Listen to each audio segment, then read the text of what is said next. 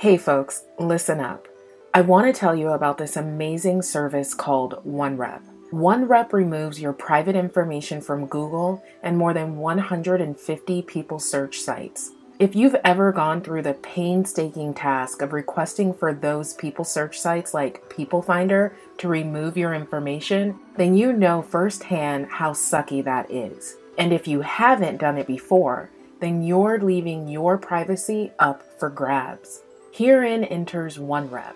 OneRep will do all the heavy lifting for you so that you never have to bother sending in any letters of request or submitting a form online. They even send you a detailed report every month that tells you exactly how many sites your information has been found on, how many sites it has been removed from, and how many more are left to go. And here's the best part for me. You can even protect your family of up to 6 people by choosing OneRep's family plan. This is what I use to protect my family's privacy, and I could not be happier. So I want to extend this offer for you to try OneRep for yourself and get up to 60% off. You heard that right.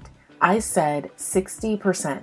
Not 5, not 10, but 60. Take advantage of this discount and click on the link in the show notes to start securing your privacy today.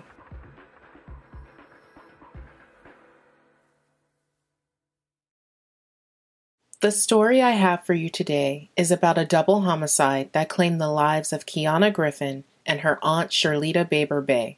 The women were going about their normal morning routines when they were ambushed by a murderous monster who laid in wait just under their noses and who left heartache and tragedy in his wake. I'm Renetta Rideout, and you're listening to Misogynoir Murders.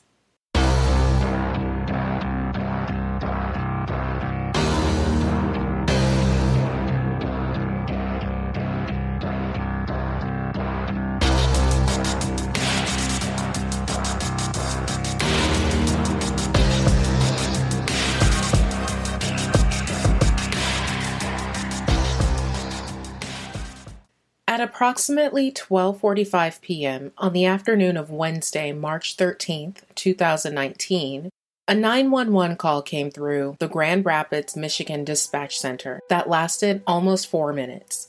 The caller was obviously in a very emotional state and needed some help.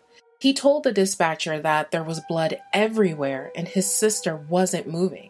The frantic caller was Samson Cummings II, and he was standing in his sister's bedroom. Samson urged the dispatcher to please hurry and send help to 553 Sheldon Southeast. 7 minutes later, the police arrived. When police spoke to Samson, he told officers that he found his sister's lifeless body upstairs in her bedroom, so the responding officers advised him to stay outside while they searched the property. The house was a large, yellow, wood-paneled Midwestern home.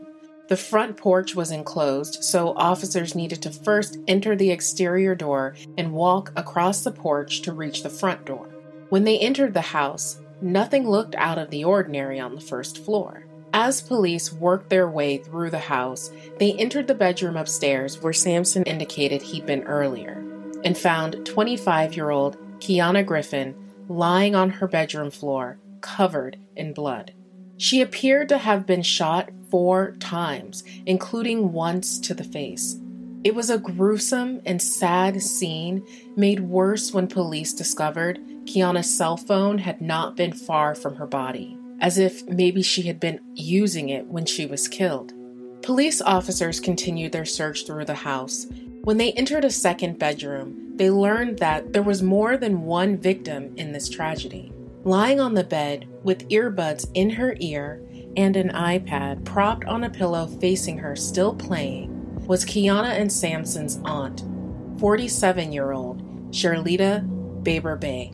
It appeared she'd also been shot, this time with one bullet to the back of her head. The first impression of the crime scene was that Cherletta was completely unaware of the danger behind her. From what police could tell, Cherletta may have been killed first, but at this point, it was really just a first impression. As investigators continued checking the sprawling house, they found a ton of evidence, including, but not limited to, a pair of bloody high-top sneakers, several spent shell casings, a bloody roll of duct tape, a shoebox containing letters, and an empty High Point Firearms gun box, which was found inside a dresser that held men's clothing. Although there wasn't a gun inside the box, officers did find the gun's serial number and a purchase permit. Outside, other officers questioned Samson, who told them that Cherletta and Keyona shared the home with his grandmother, Cherletta's mom, 64-year-old Jacqueline Baber-Bey, and Cherletta's 45-year-old boyfriend, Jay. The mention of Jay explained the drawer of men's clothing found in Cherletta's bedroom, which held the gun box. So now that police knew there were more residents of the house who weren't present, it became imperative to locate them. Jacqueline wasn't hard to find because she was at her job, where she'd been since after 8 a.m. that morning. Unfortunately, the police had the heartbreaking job of telling Jacqueline that her sweet-natured daughter, Cherletta, and her bubbly, vivacious granddaughter had been murdered in their home.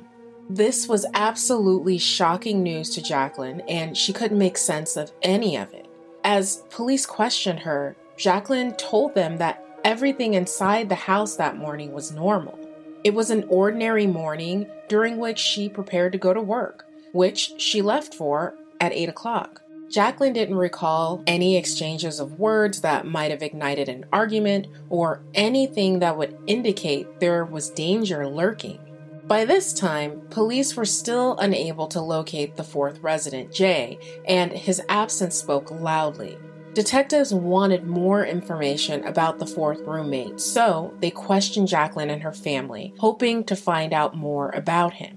When the police got to digging, they learned that the seemingly quiet, albeit strange, guy was harboring a dark and dangerous past.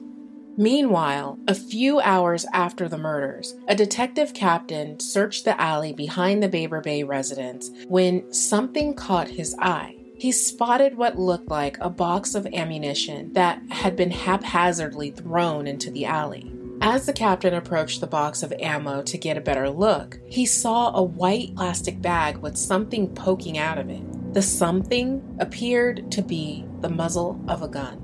Turns out, it was a gun, and amazingly, its serial number had not been filed off. So, investigators ran the number and learned that the gun belonged to a woman, whom I will call Patrice for this episode. And she actually reported the gun stolen 2 years prior, back in 2017.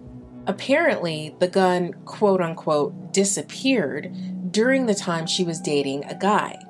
Some guy named Jay.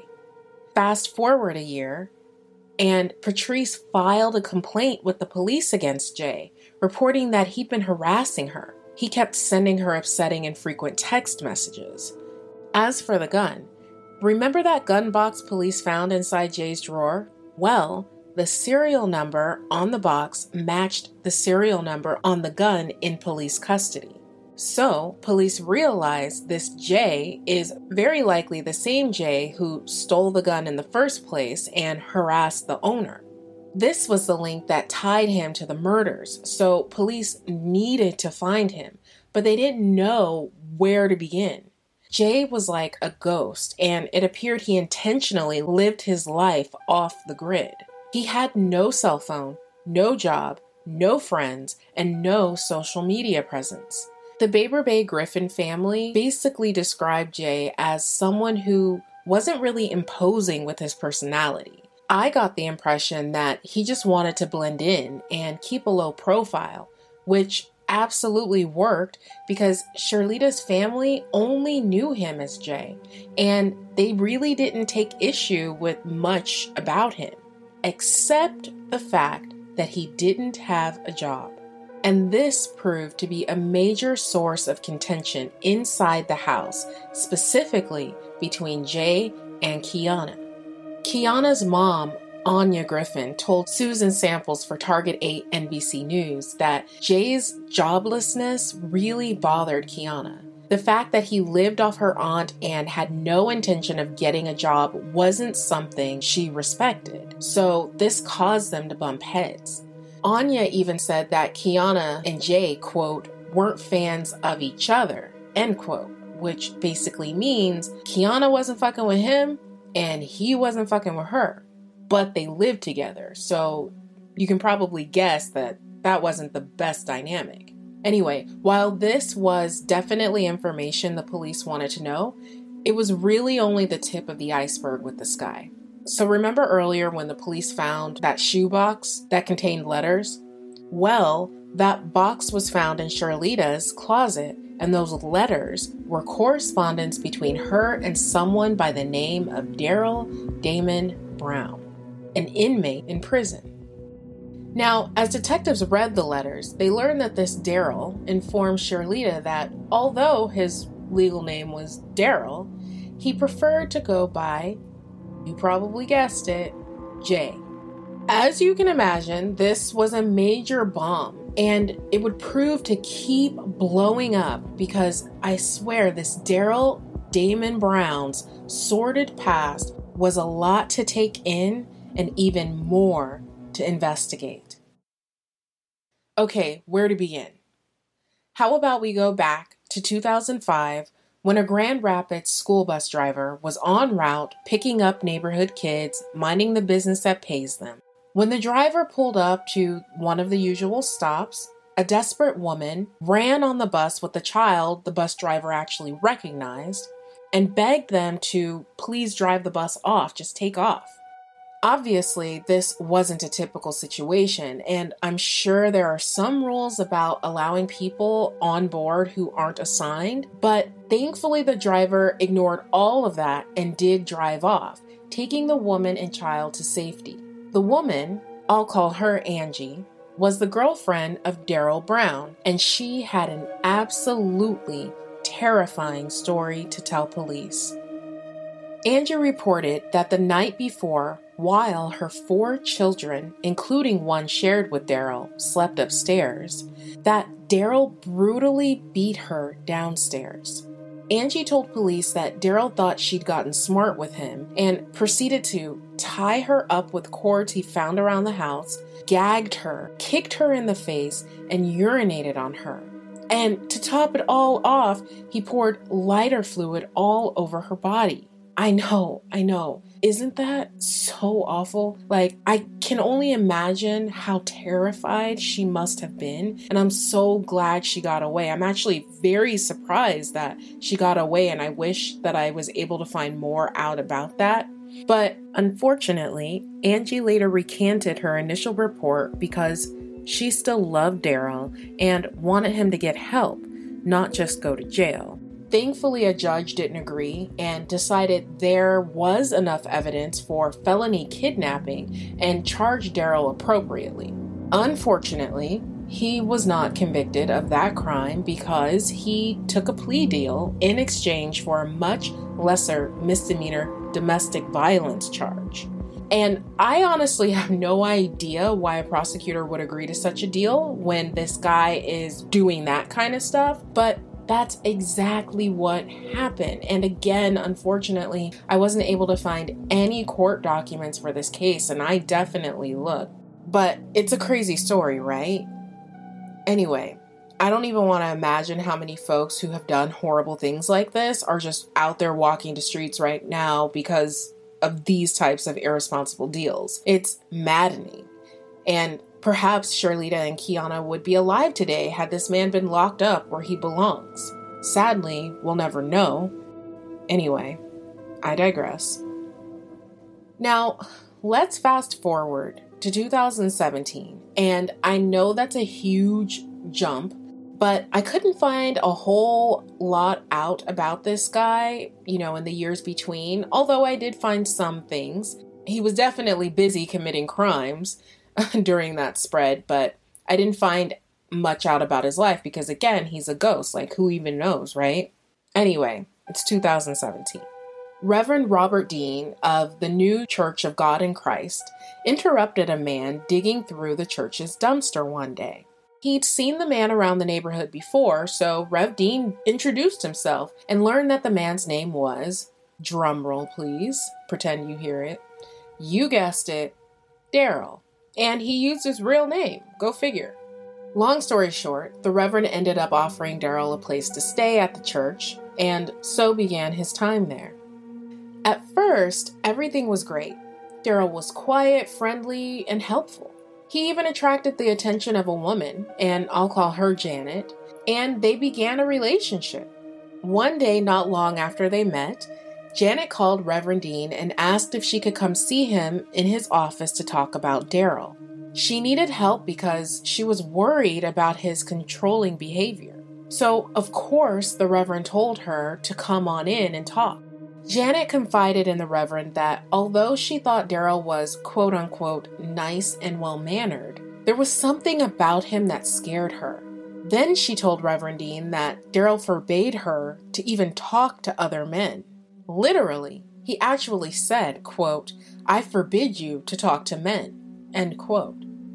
Now, Reverend Dean really had a hard time accepting this unsettling perspective of Daryl because he'd never even seen him upset before. He was always very even-tempered and pleasant. But, as fate would have it, just as the Reverend was about to speak to Janet, Daryl burst through the church office door. Reverend Dean and Janet were surprised by Daryl's sudden appearance, but the Reverend was prepared to welcome him and began to tell him that he'd just been talking about him when Daryl rudely cut him off and said angrily, quote, "I forbid her to talk to males," end quote.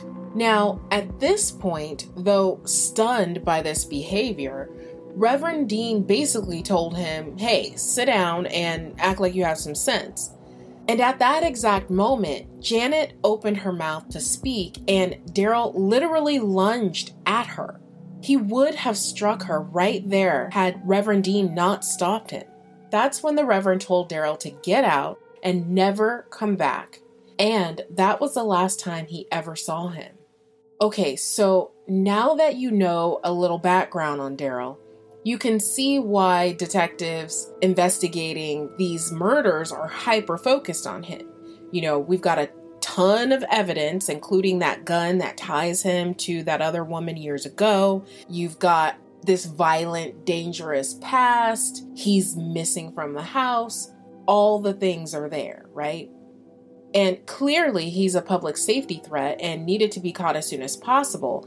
But even knowing so much about Daryl's background didn't help because police still had no clue where he was. In the days that followed the homicides, police canvassed the neighborhood surrounding Sheldon Southeast, hoping to find cameras that might have captured Daryl as he made his getaway. And they got lucky. To my surprise, investigators found multiple cameras that actually recorded Daryl immediately following the murders. Daryl was recorded on one of those cameras just one measly mile north of the Sheldon residence, 2 hours after, which means he was still in the area while police swarmed the house on Sheldon.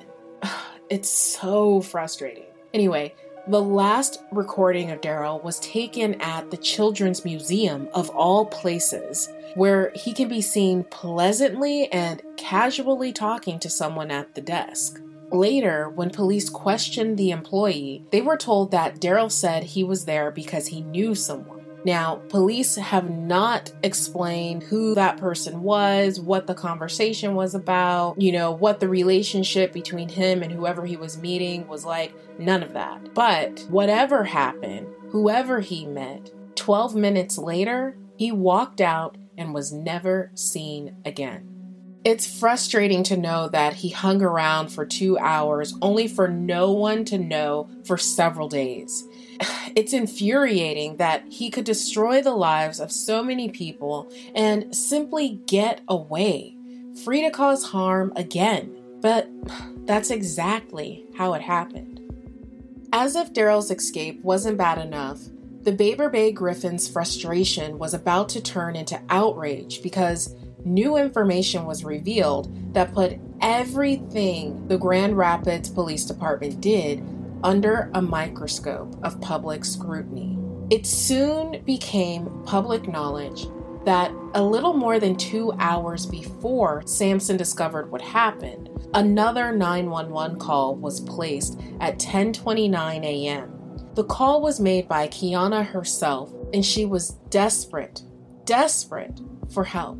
Thanks to Fox 21 News, I have the call to play, so I'll play it now. It's about a minute and a half. Wednesday, March 13, 2019. 10:29 and 25 seconds.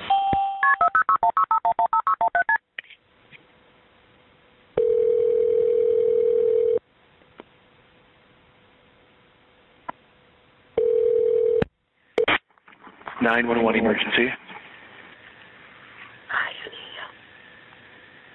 Hello? I need help. Okay, where are you located? I'm sorry, ma'am, I can't hear you. Are you able to tell me where you're located? No.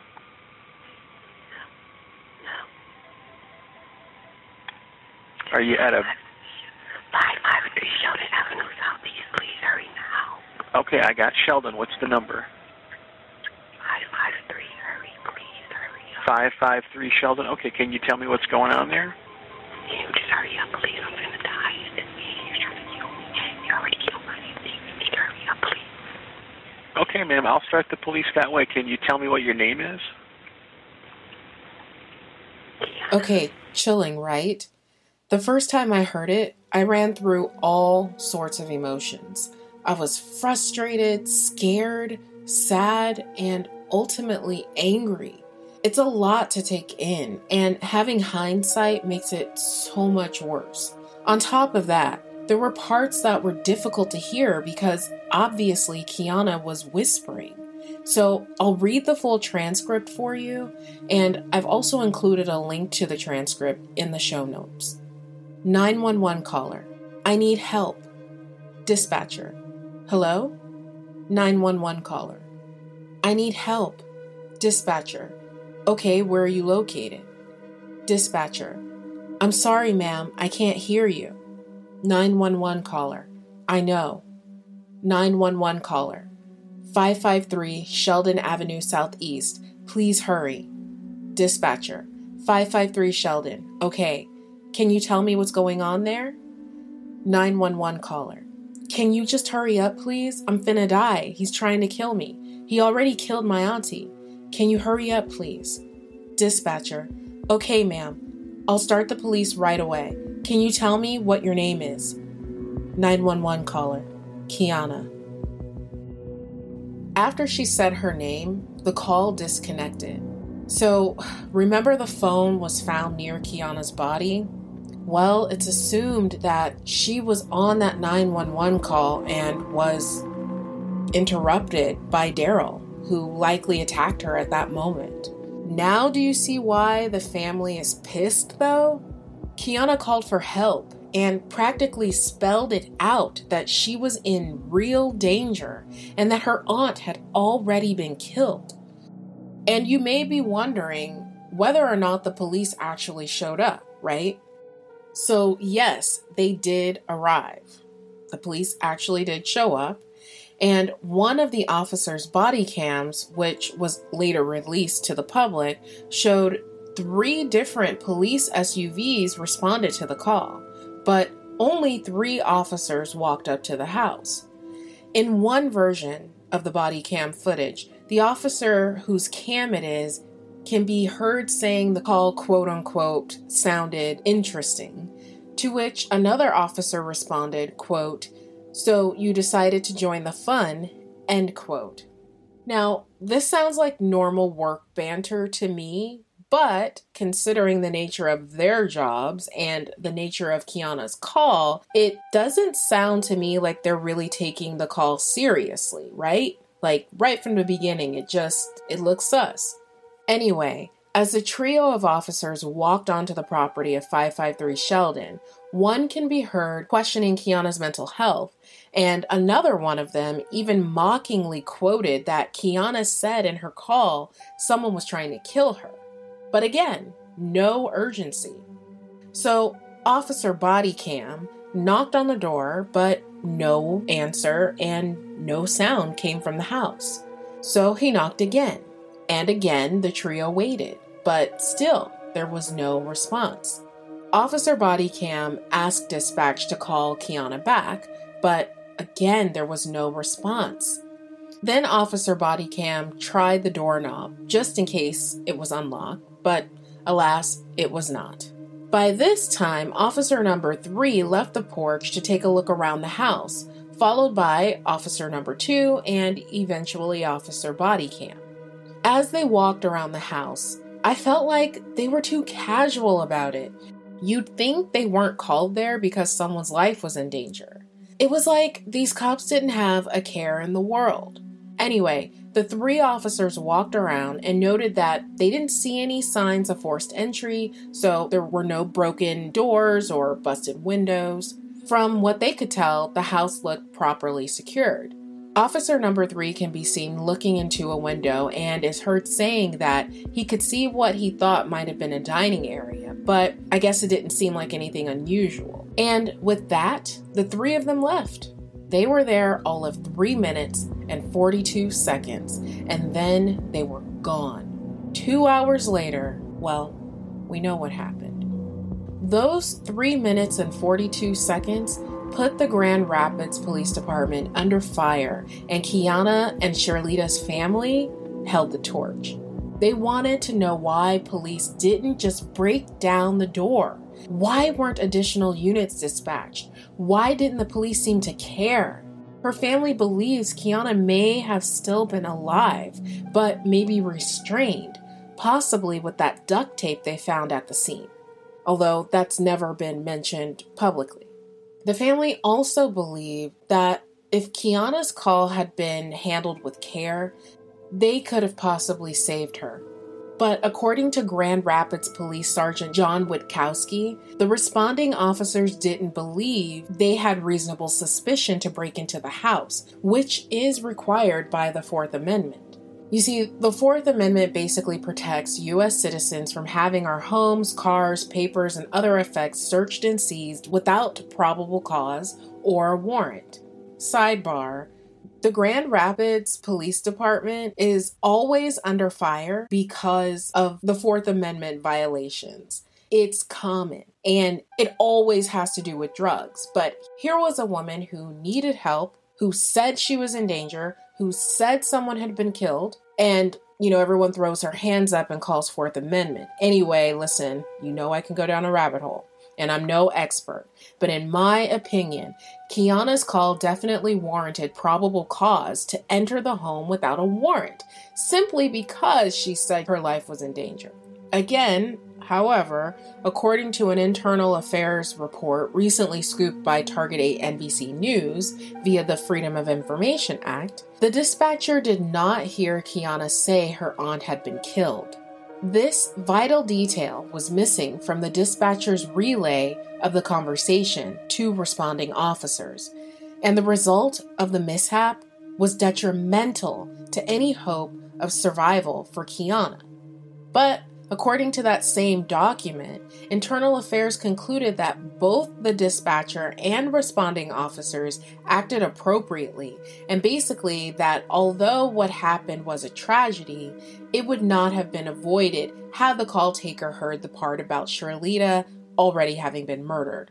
The IA investigators' report went on to further address the claims made by Cherletta and Keyona's family that race was the reason why police failed to act. Quote, I conclude that none of the officers who responded knew what race the 911 caller was, end quote.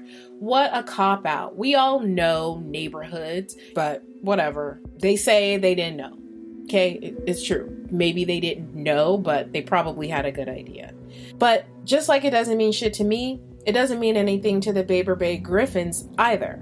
they maintain their stance that had Keyona's call come from, let's say, Forest Hills, an affluent and 95% white community, she might have lived. The cavalry would have been called and the door knocked down and the home searched in an effort to save the caller.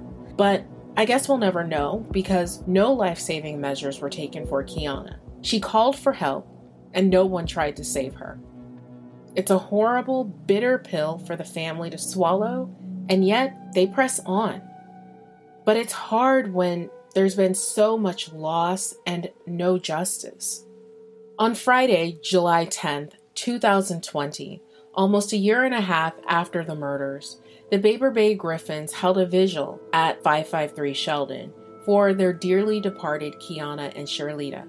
They gathered to celebrate their lives and remember who they used to be and to mourn the future they would never have. Keyona had only just turned 25, 5 days before she was murdered.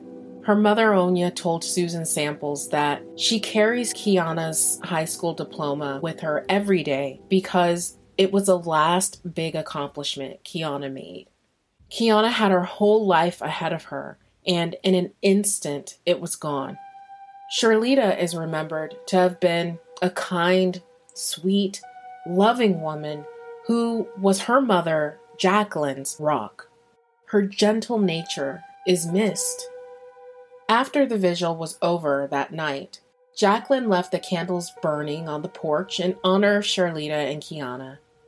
And then she and her 5-year-old grandson went to bed, but they never lived to see the next day. Sometime that night, a fire began, caused by the candles on the porch, and it took the lives of Jacqueline and her little grandson. Another horrific tragedy for this family. They already suffered so much. 553 Sheldon Southeast has since been demolished, but all the sadness and grief remain with the family, and they know that all they've lost is because of Daryl Damon Brown. His blatant disregard for life and his casual penchant for violence are to blame for all the hardships endured by this family. And the worst part about it is he's still out there and can do the same thing to someone else's family. On July 19th, 2021, Donald Washington, the director of the U.S. Marshals Service, said in a press release about Daryl that his, quote, alleged crimes make him a significant threat to the public, so it is crucial that we locate him. Our deputies, along with our federal, state, and local law enforcement partners, are determined to bring Brown to justice. With a reward of up to $25,000 being offered, we're asking anyone with information about Brown's whereabouts to come forward, end quote. Daryl Brown is described as a now 48-year-old, 5'8" black male with black hair and brown eyes and weighs approximately 180 pounds. There are plenty of links in the show notes that have his picture, so please go look at them. He is also known as Jay, J-A-Y, J.J. Robinson, Michael Richardson, and Marcus Wright. And who knows what name he could be using now. The public statement also said that Daryl has lived his whole life in the Grand Rapids area, but it's known that he has family around the country in Arizona, Wisconsin, Georgia, and Ohio. They also believe that Daryl has had help keeping a low profile. Considering how spread out his connections are, it's important that everyone, everywhere, keep their eyes open. I also want to advise everyone to keep an eye on their friendly, inexperienced, somewhat naive friends and relatives who may be in a relationship with someone similar to Daryl's persona. Cherletta and Daryl met through some type of pen pal program, And unbeknownst to anyone else, they met at a library on the one day that she didn't go to the library with her mother. Her mom always went with her. It was their thing. And this one day was the day she met Daryl. So please, please, please keep an eye out on your vulnerable family members who may be feeling lonely, who may be with some loser scumbag guy that's just leeching off of them, who may seem totally normal, because remember, Daryl also seemed normal and friendly and helpful for an extended period of time. But eventually, women close to him saw glimpses of the violence, and perhaps your loved ones have seen glimpses too. Daryl also uniquely doesn't use social media at all, and he doesn't have a cell phone. He's likely unemployed or working a job that may pay him under the table or in exchange for service, like at the church. Now, I'm not saying everyone is Daryl, so, you know, be a Karen and call the police on all these people. No, I'm saying to be aware, and that it's important to know that there are people like him, and he is still out there preying on innocent people. It's in everyone's best interest to keep their heads up and their eyes open just in case they encounter him or someone like him. Anyone with information should contact the nearest U.S. Marshals Service Communications Center at 877-WANTED-2, or you can visit them online at www.usmarshals.gov/tips.